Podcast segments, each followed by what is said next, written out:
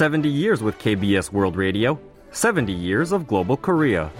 Throughout the year, we celebrate the 70th anniversary of KBS World Radio with the voices of our listeners from all over the world.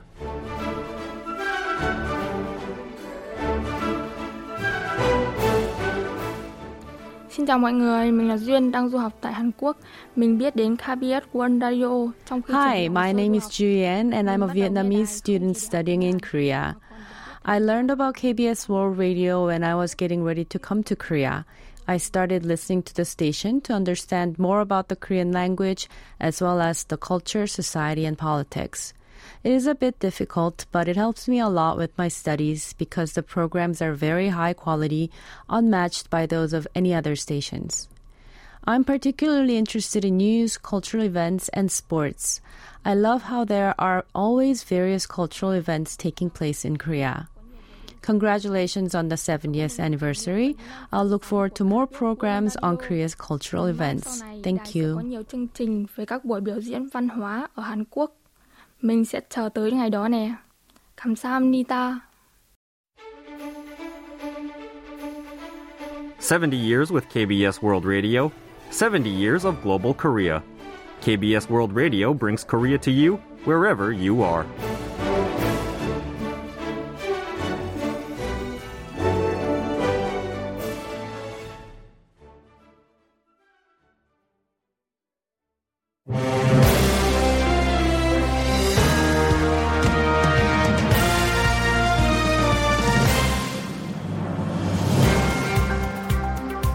It's Wednesday, the 27th of December, and welcome to Korea 24. I'm your host, Won Jang-woo. South Korean actor Lee Seon-kyun has died in an apparent suicide. He had been under a high-profile investigation by the police regarding alleged drug use. We'll have more details in news briefing shortly. Artificial intelligence has been the technological buzzword of the year. We explore how it changed the world this year and discuss what lies ahead for our in-depth. And coming up for Korea Book Club, we delve into a prequel to the hit novel The Old Woman with the Knife. And we also look back on the year in literature in Korea.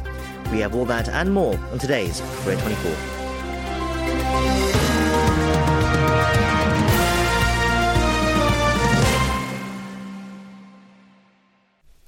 South Korean actor Lee Seon-kyun, who gained international fame for starring in the Oscar-winning black comedy thriller Parasite, was found dead in an apparent suicide on Wednesday.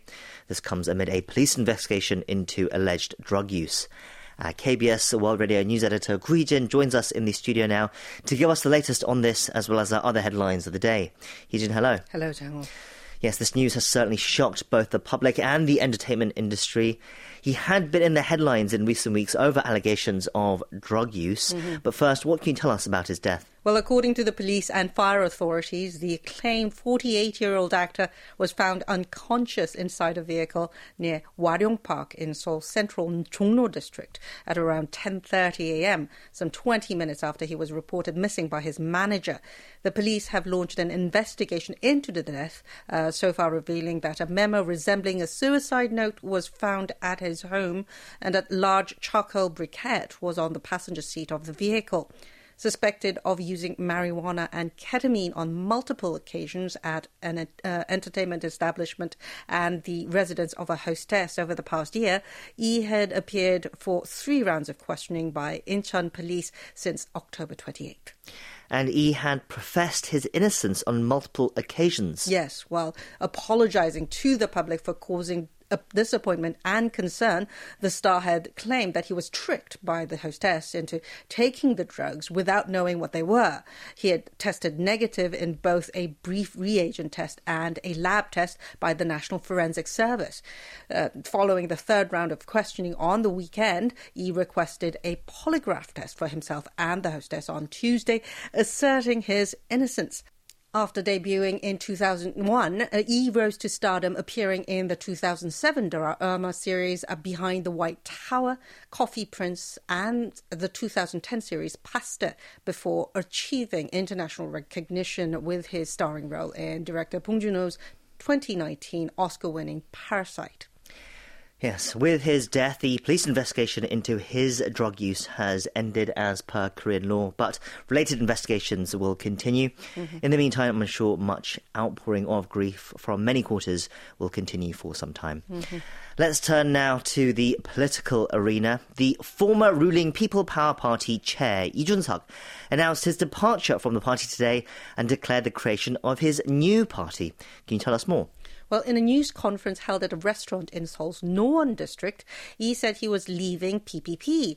The former party chair added that he submitted to the National Election Commission a report on preparations for his new party, dubbed the so-called New Reform Party. During the briefing, he noted that 12 years ago, Wednesday, he had entered politics. He said he was giving up all the political assets he held while he was in the ruling party, adding that he was making the choice to leave because he was looking to the future and not the past. He also denied a scenario of him getting back together with the ruling camp before next year's general elections.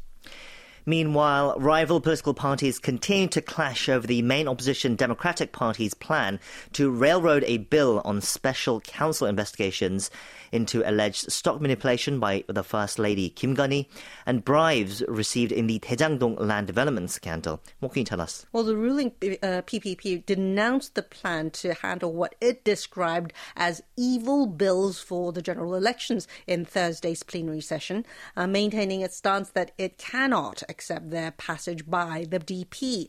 The main opposition is also firm in its stance to push forward with the bills in the session, adding that the president's spouse should not be protected from an investigation. The ruling party lawmakers also believe that the special probe into the Daejang-dong land development scandal is a strategy to delay and hinder the investigation of DP leader Lee Jae-myung. With the DP holding a majority, however, the bills are expected to pass, which will in turn likely lead to a request from the PPP that President Yoon Sung Yeol use his veto power. Let's turn now to inter-Korean matters. South Korea has slapped additional sanctions on 8 North Korean individuals linked to the regime's armed trade and illicit cyber activities in response to Pyongyang's missile launch last week. Can you elaborate? Well, the sanctions included Lee Chang-ho, the head of the North's Reconnaissance General Bureau, the state intelligence agency behind the country's major cyber attacks. The latest round of sanctions on Wednesday came in response to the North's launch of an intercontinental ballistic missile on December 18th and is the second set of sanctions this month. The Foreign Ministry explained that the 8 people subject to the latest sanctions were all involved in financing the regime's nuclear and missile programs by trading for materials needed to produce such weapons.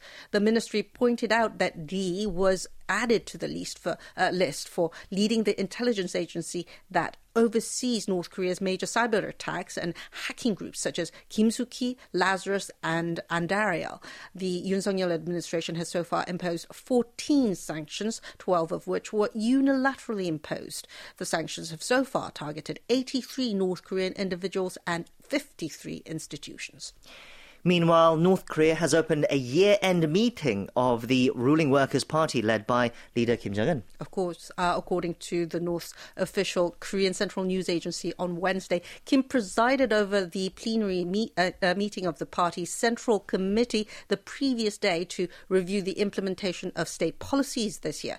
At the meeting, Kim reportedly defined 2023 as a year of great turn and great change that served as a milestone on the North's glory path of development with the enhancement of national power and the promotion of national prestige.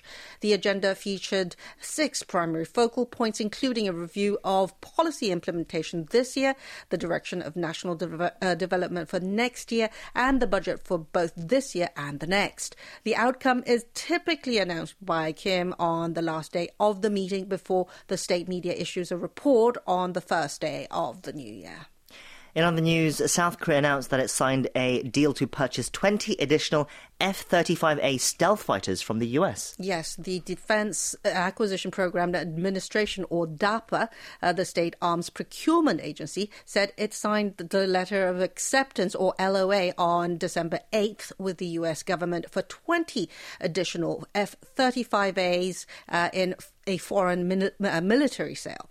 DAPA brought in 40 F-35A fighters between 2019 and 2022, with 39 of them currently in operation, after one made an emergency landing in January due to a bird strike that caused internal damage too costly to repair.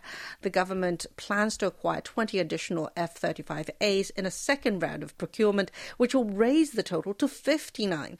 DAPA said the 20 new fighters will possess a significantly improved performance over the current models in terms of threat response capabilities, encryption and security functions, as well as armed operation abilities. And finally, turning to some economic news, the state antitrust watchdog will seek to impose a fine on food product manufacturers that fail to notify consumers of a volume reduction without a price cut as part of efforts to eradicate the so-called shrinkflation phenomenon. Can you elaborate? Well, the Fair Trade Commission said it will issue an administrative notice from Wednesday through January 16th for revisions concerning the Framework Act on consumers for such unfair practices. The revisions will apply to processed grain products, confectionery, frozen desserts, beverages, condiments, and sauces. Once the revisions take effect, manufacturers will be required to notify the Korea Consumer Agency when changing product details and inform consumers via the packaging or the company's website. Violators will face a fine of 5 million won, or around $3,900 upon first violation, and 10 million won on the second time round. That's all for our news briefing today. Thank you for those updates. Thank you.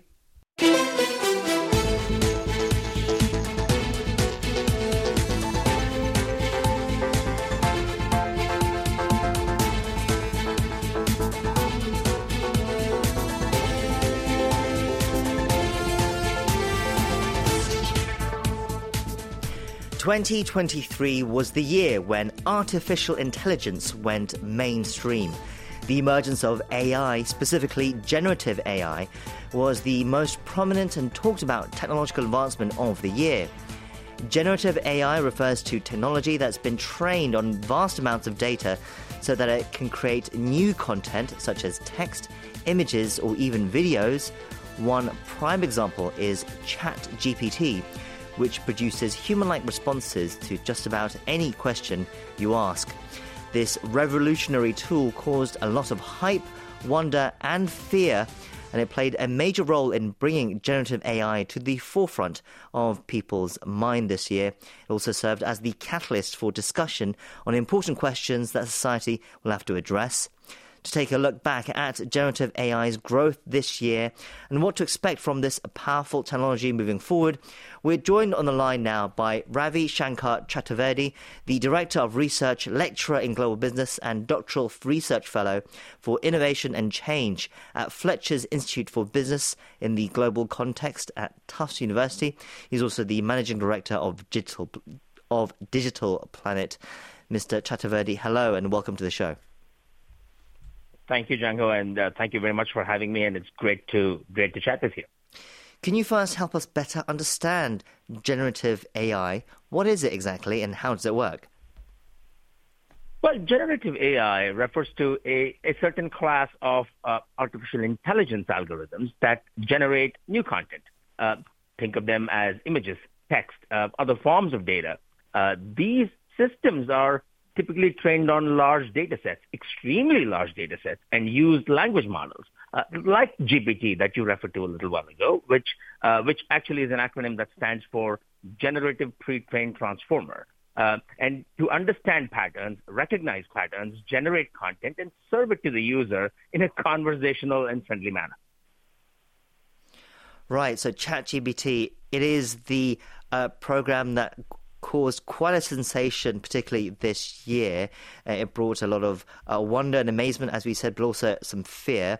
Can you tell us more about ChatGPT? What is it capable of? And also, what are its limitations at the moment?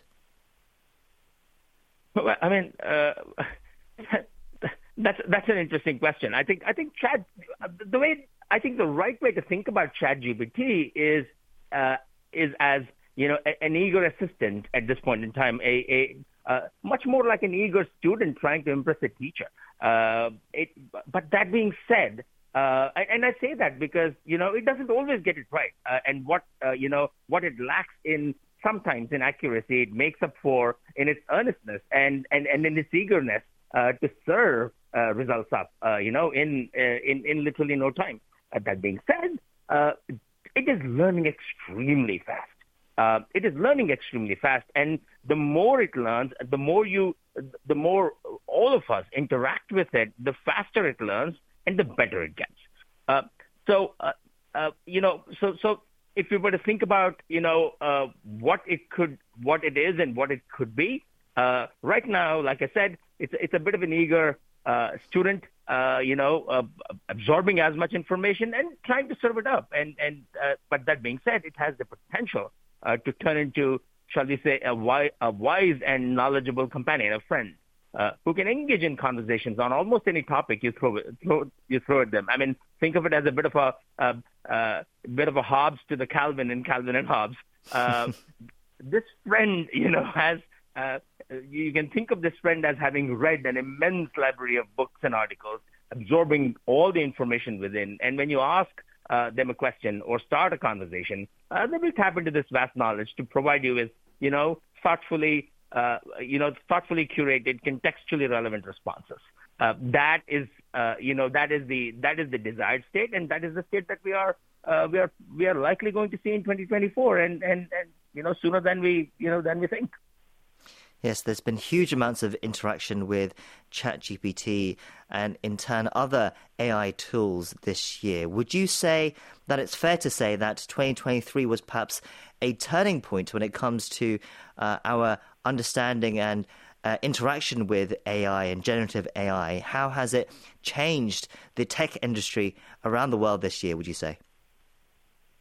Well, so the expectations of what any kind of AI could do, and the transformative capabilities have always been, known. And we, those of us who've been studying, the explosion of, shall we say, digitalization and the growth of data around the world, have been, thinking about, what the next stage of evolution, if you were to think about it, which really AI and algorithms. Generative AI and algorithms really are, we've been thinking about the promise and the potential and the perils. But what we've seen in 2023 is a lot of it, becoming front and center in a very short time. I mean, so you could think of this as a breakout year, right? For the rubber meeting the road, so to speak, and the world,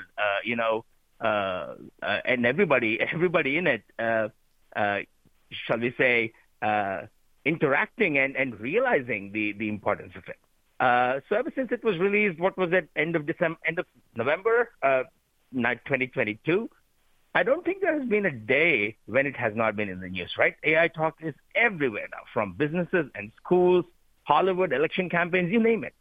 I mean, if you were to just think about what we call the Magnificent Seven, in the United States, Alphabet, Amazon, Apple, Meta, Microsoft, Nvidia, Tesla, these seven, companies have, really been leading, shall we say, the charge of AI, and rightly so. They are the most valued companies right now. Right, and they are investing billions in the technology. So, which countries are leading the race right now in generative AI? Is it mostly the US, all those companies you mentioned, they are US companies, or are there other players involved as well? Well, I mean, there are a few axes that are emerging, right? So for the longest time, all things AI were thought of as a bipolar race between the United States and China. Now, and we just released our research.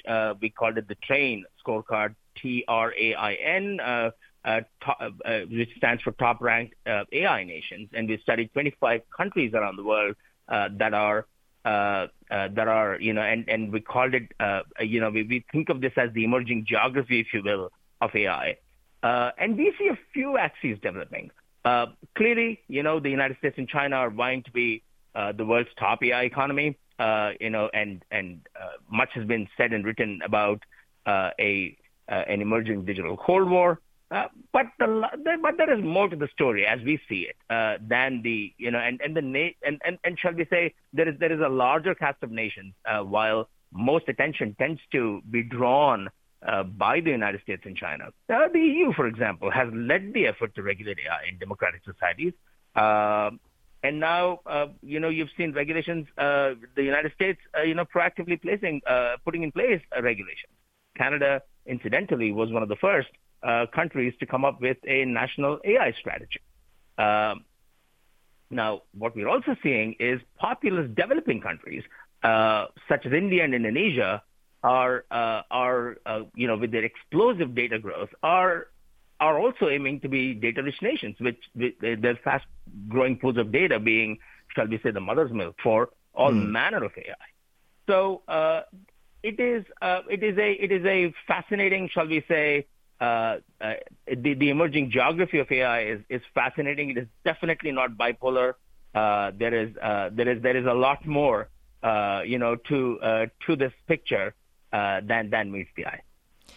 You've mentioned regulations just now. As much as there has been excitement about the potential for AI and how it could change our lives, it has sparked an equal amount of concern as well. You could say. Not just about how it could affect industries and people's jobs, but there are also other ethical concerns as well. What concerns do you think are the most significant as we see this proliferation of this technology?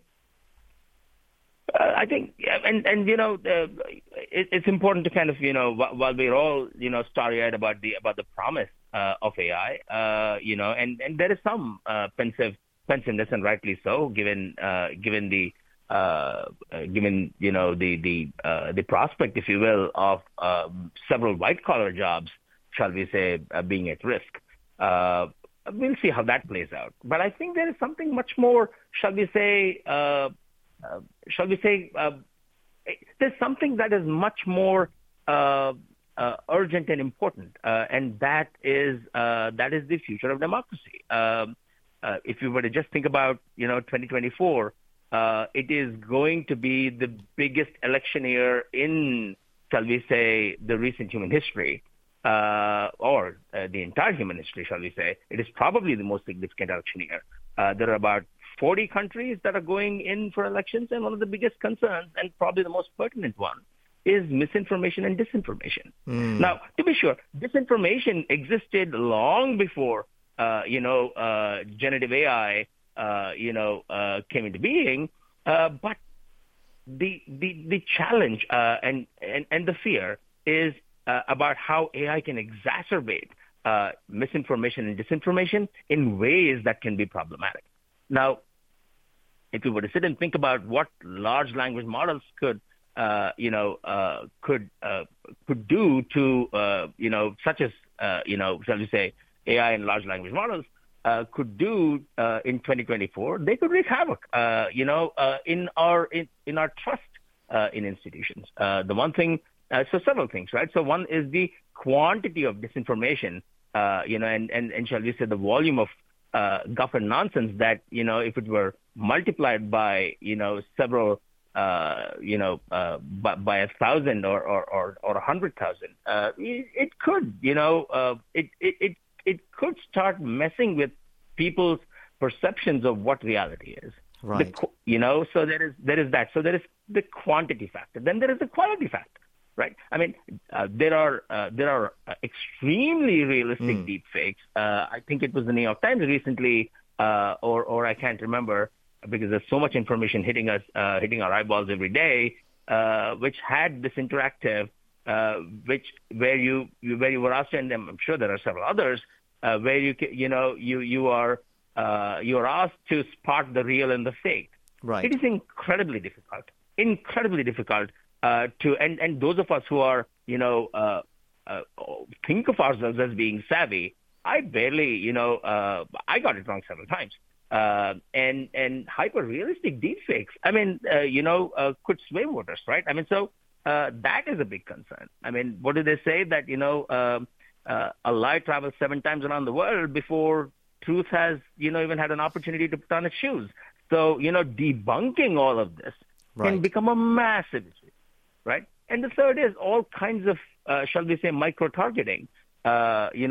Given that we know so much, there is so much information available about so many people and, what they think, what they believe, what they do, who they are, and so on and so forth, there could be personalization of all manner of propaganda. And that happening at scale can be deeply problematic. And all of this is happening at a time when trust in institutions is on a decline. And so that is a big concern. So the biggest peril, shall we say, is much more sort of clear and present and imminent. So do you think that's what we're going to be talking about most when it comes to AI next year? What do you think we can expect from this technology in 2024? How will it affect our lives, do you think? Considering that 40 countries, give or take, nearly over one half of the global population and over one half of the global GDP is going to elect, democratically elect their new leaders. This will be one of the biggest, and should be really one of the biggest things that we should be talking about, and really putting in safeguards, in place before. Before this peril diminishes the real potential of how AI could truly transform, and create a step change in society in meaningful ways. So I think that is definitely a concern. Well, it's been a breakout year, but we will see how this technology develops and see how it affects our lives and society moving forward. Mr. Chaturvedi, we appreciate you offering your thoughts on this for us today. We'll be speaking to Ravi Shankar Chaturvedi from the Fletcher's Institute for Business in the Global Context at Tufts University. Thank you once again for your time. Thank you so much.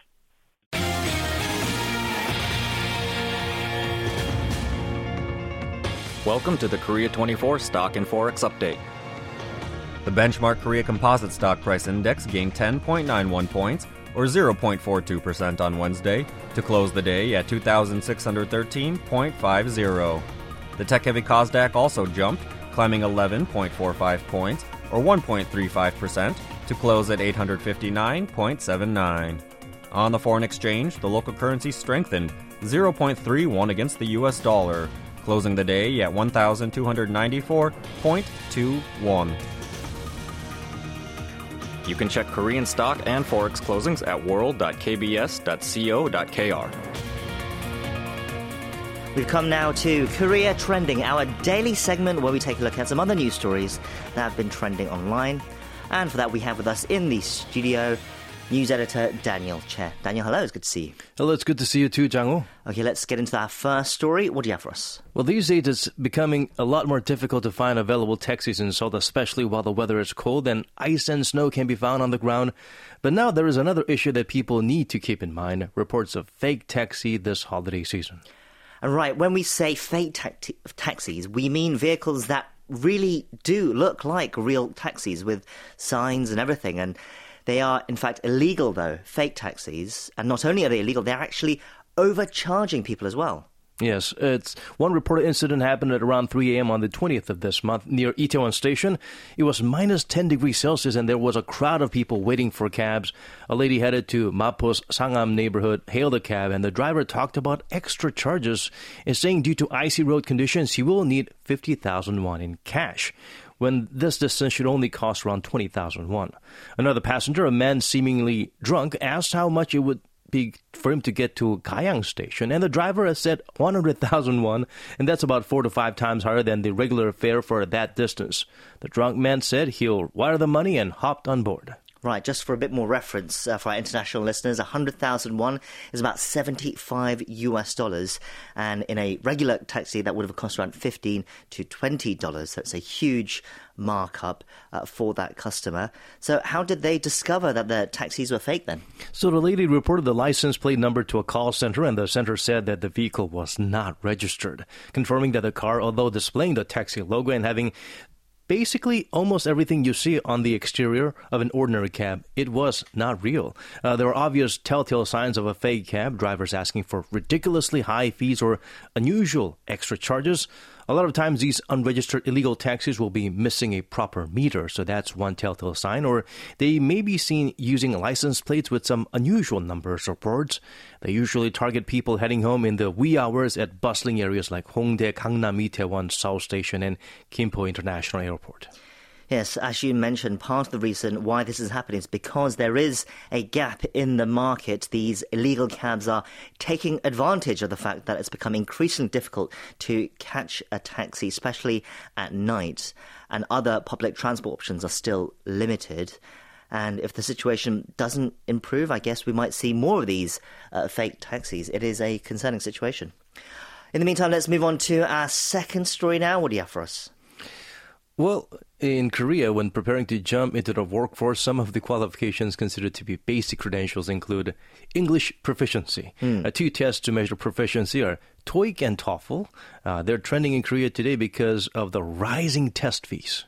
Yes, these tests are very familiar to Koreans. They're quite important for a variety of reasons, like you said, for getting a job or internships, but other reasons as well, for example, moving abroad and more.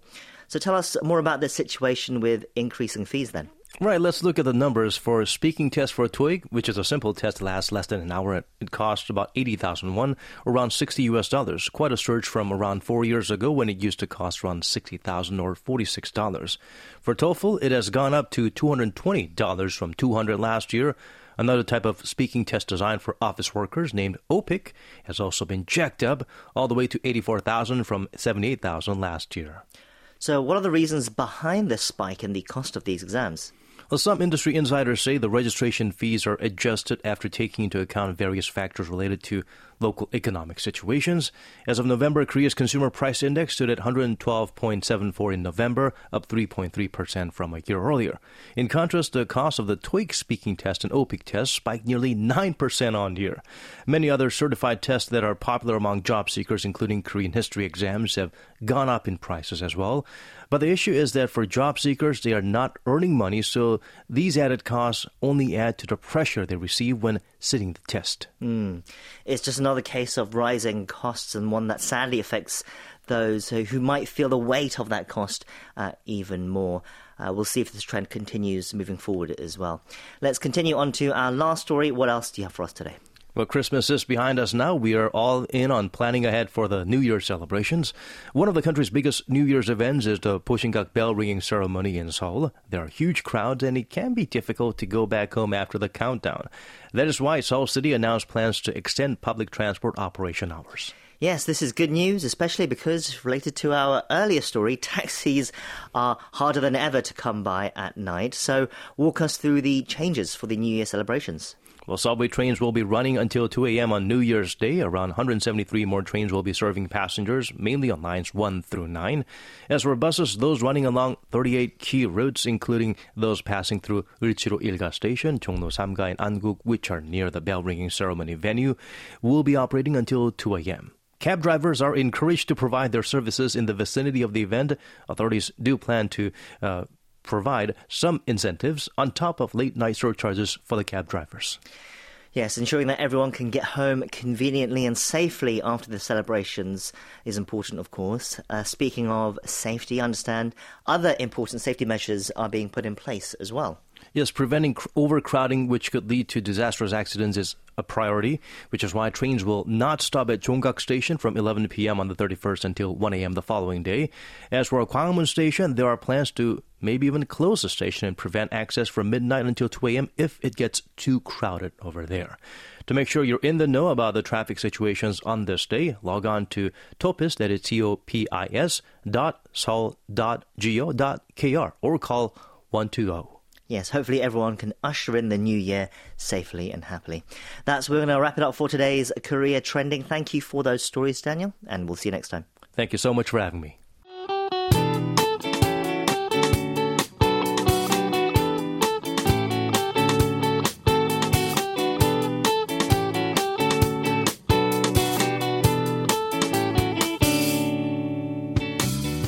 It's time now for Korea Book Club, our weekly corner where we delve into the world of Korean literature and books, usually through works available in the English language. Joining me in the studio this week, we have literary translator Beth Eun-hong, which means it's our special monthly edition of the club, where we discover a recent bestseller or popular work in Korea that has not yet been translated, so we get a better sense of the current literary scene here. Beth, hello. It's great to see you again. Hi, Jang-ho. Good to be back. Okay, so what have you brought for us this month? For the final episode of Book Club for 2023, I've brought with me the novella Pa Sae by Gu Byung-mo, published in March 2023 by Wisdom House.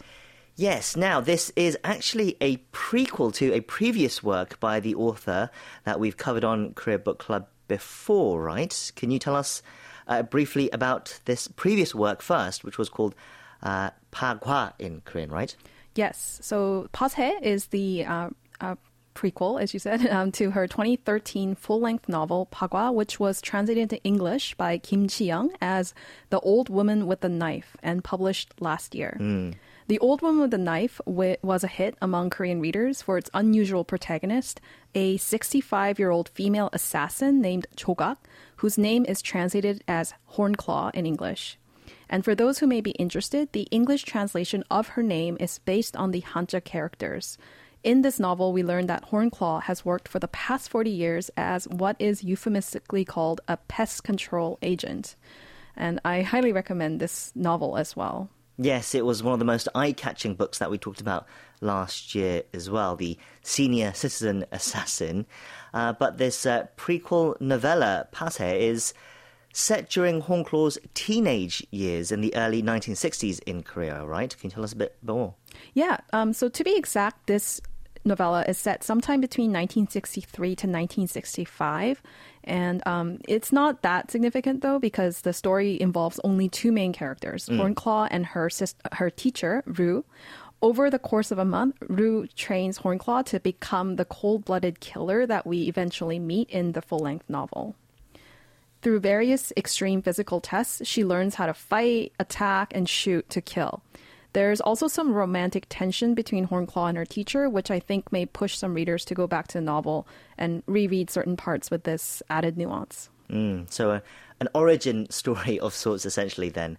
Now, the writer, Gu, is known for her very visceral prose that describes extremely violent or uncomfortable situations. Was this also evident in this work? Yes. Dialogue, such as when Rue goes into very specific detail about which parts of the body are most vulnerable to attack, as well as which blood vessels to target for the fastest and most efficient death, are quite relentless in their intensity. And it's enough to make me wonder, actually, whether the author herself did any real training. Well, perhaps she did, or at least she'd done quite a lot of research for it. Now, the cover of this book is quite eye-catching as well. Instead of the title, it has this phrase in Korean in big letters, 일단 마음 먹고 칼을 집었으면 뜸 들이지 마. Can you explain the meaning behind this? Right, so this translates to something along the lines of, once you've made up your mind and picked up the knife, don't hold back. And Rue says this to Hornclaw early on in her training, which is a key, and it turns out to be a key line that describes the situation. He's basically saying that hesitating will lead to her downfall, and that in order to survive, she has to not only have complete control over her surroundings and body, but also her mental state. Right, so it sets the story up quite nicely. I think this work will very much interest readers who read the original, The Old Woman with the Knife, but I think it'll also be quite interesting for newcomers as well. I guess it doesn't matter which way around you read it, but those who've read the original, I think they'll perhaps get more out of it. For listeners who may not be familiar with this author, can you tell us a bit more about Gu Byung-mo and her place in the current Korean literary scene? Yes, so Gu was born in Seoul in 1976, and she studied Korean literature at Gyeonggi University. She is mostly known as a sci-fi author, although many of her works cross various genre lines. Mm. Her 2009 debut novel, Wizard Bakery, mixes mystery, horror, and fantasy, and was awarded the prestigious Chengbi Prize for Young Adult Fiction. And it was the first young adult novel in South Korea, actually, to use magic as a major plot device, and departing from what was up to then a genre convention of using only realistic settings. You can see that in many of her works, she pushes readers to question social norms around gender, age, and class through dystopian or fantastic settings.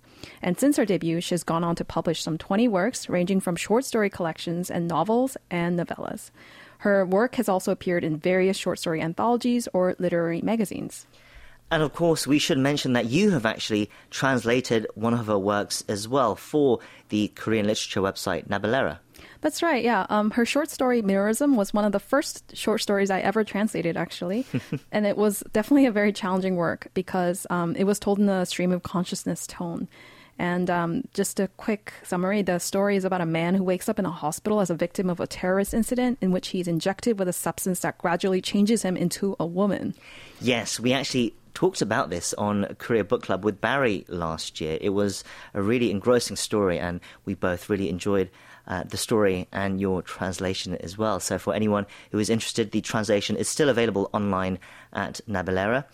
Now, seeing as it's the last book club of the year with you, Beth, we thought we would wrap up today by briefly looking back at the year in books for Korea and talk about some of the bestsellers that you introduced to us.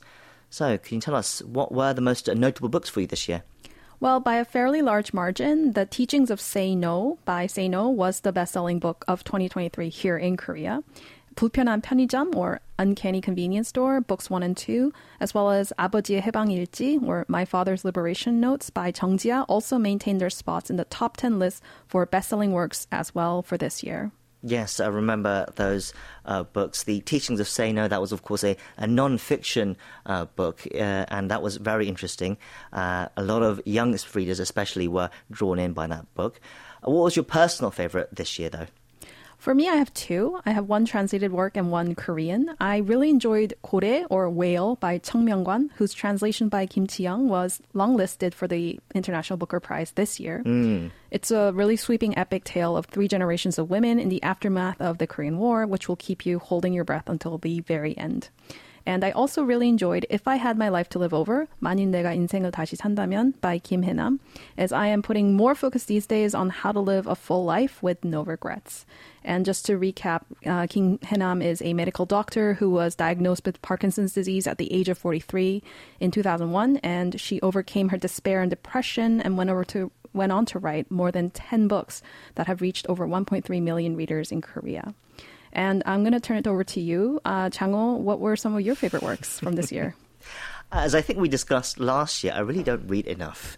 And you've put me on the spot once again. But I thought a book that Barry introduced a couple of months ago was really interesting. It was called The Republic is Calling You by Kim Young-ah, about a North Korean sleeper agent living in Seoul who was activated by the regime. But he forged a new life in the South with a wife and child. So he's torn over what to do. That was also, I believe, translated by Kim Ji-young. I thought that was really interesting. Other than that, Whale, as you said, is probably the standout book that was translated into English this year, especially with that International Booker Prize nomination. Right, that's it for our final edition of the Book Club for 2023 with you, Beth. It's been great to have you with us this year. Have a great new year, and we look forward to seeing you. What else that you bring for us next year as well. Thank you again, and we'll see you next year. Take care. See you in 2024.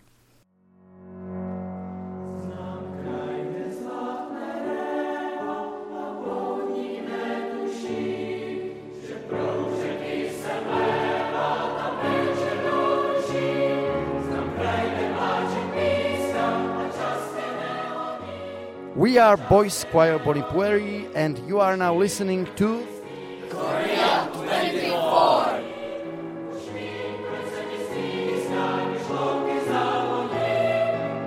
We've come to our closing segment now, Morning Edition Preview, where we take a look at some interesting features or reports coming out in tomorrow's newspapers, namely the Korea Times and the Korea Herald.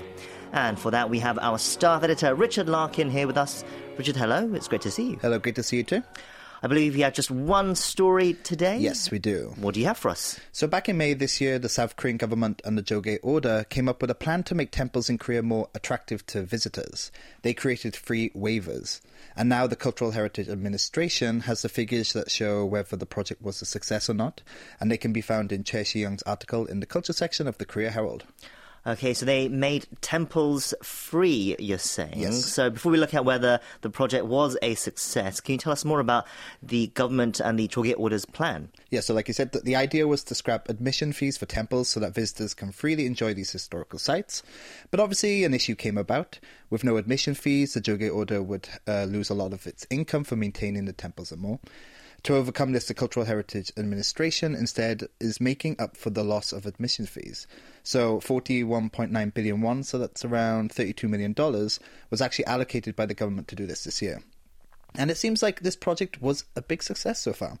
That's because the number of visitors to temples across the country this year increased by 33% on average from the previous year.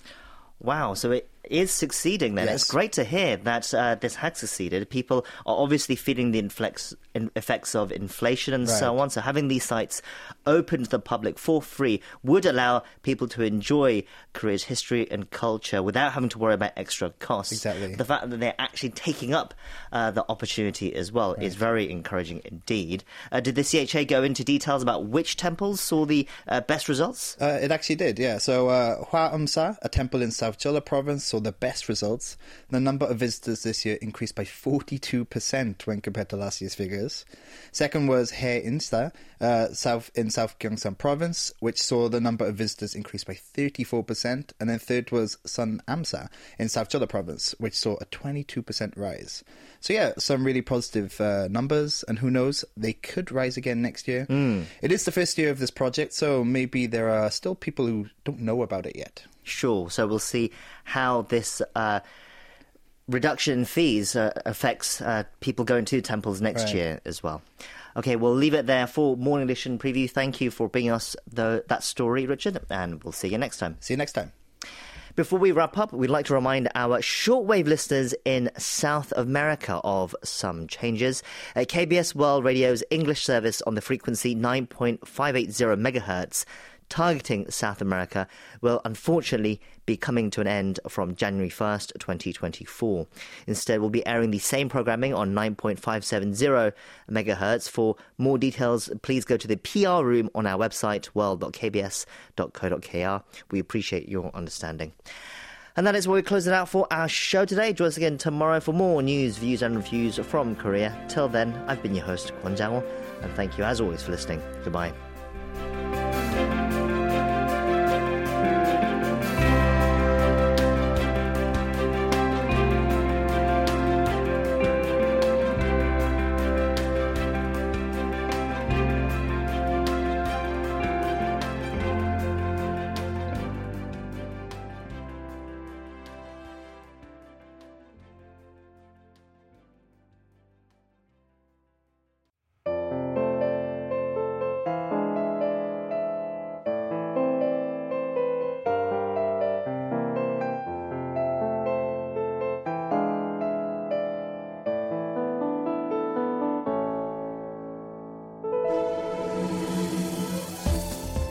KBS World Radio offers all you need to know on Korea through its various programs.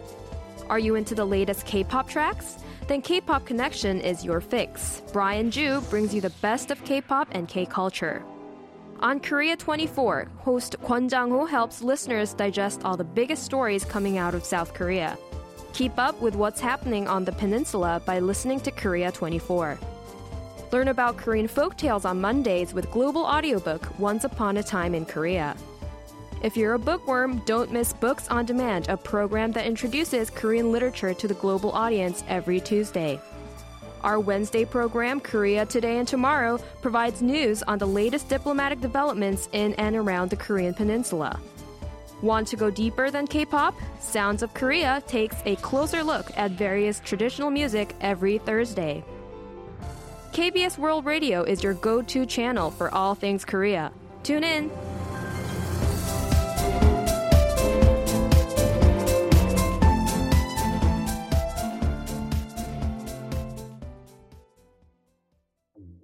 KBS